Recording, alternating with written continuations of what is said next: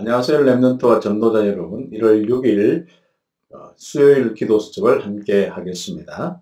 제목은 영혼의 증인이고요. 말씀은 사도행전 이십칠장 이십사절 말씀입니다. 함께 읽도록 하겠습니다. 바울아, 두려워하지 말라. 네가 가이사 앞에 서야 하겠고 또 하나님께서 너와 함께 항의하는 자를 다 내게 주셨다 하였으니. 아멘.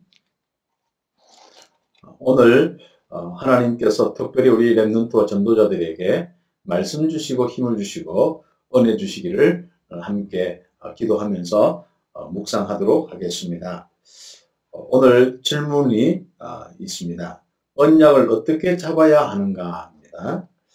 우리는 언약을 잡는 가장 중요한 키는 강단입니다. 목사님의 설교로 듣지 말고 목사님이 전하는 하나님의 말씀을 들으라고 했죠. 그 속에 하나님이 우리에게 말씀하신 것이 있다 했습니다.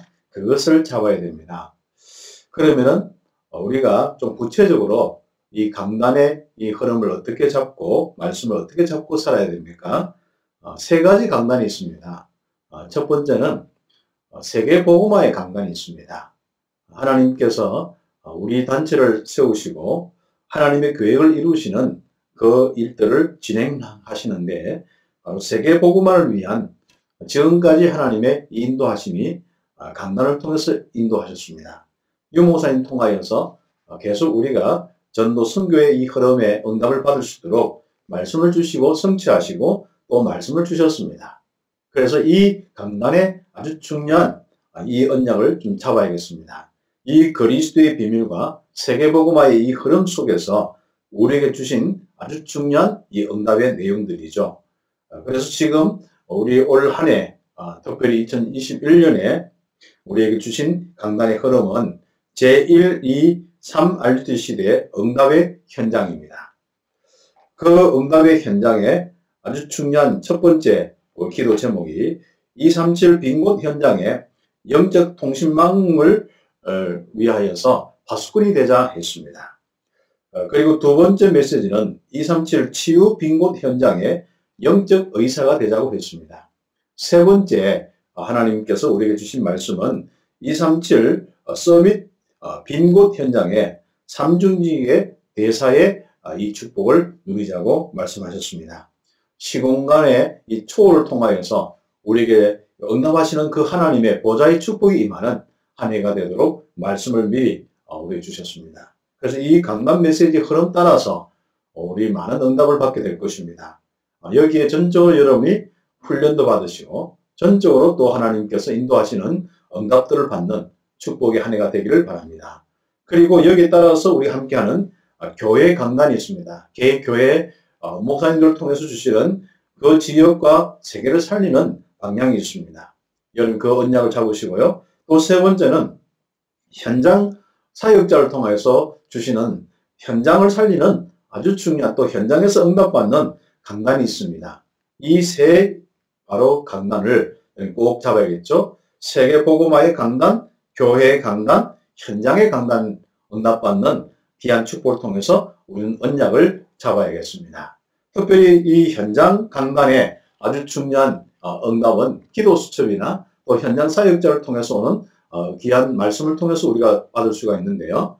이 기도 수첩은 매일매일마다 우리의 현장에 응답되는 아주 중요한 바로 축복의 말씀입니다.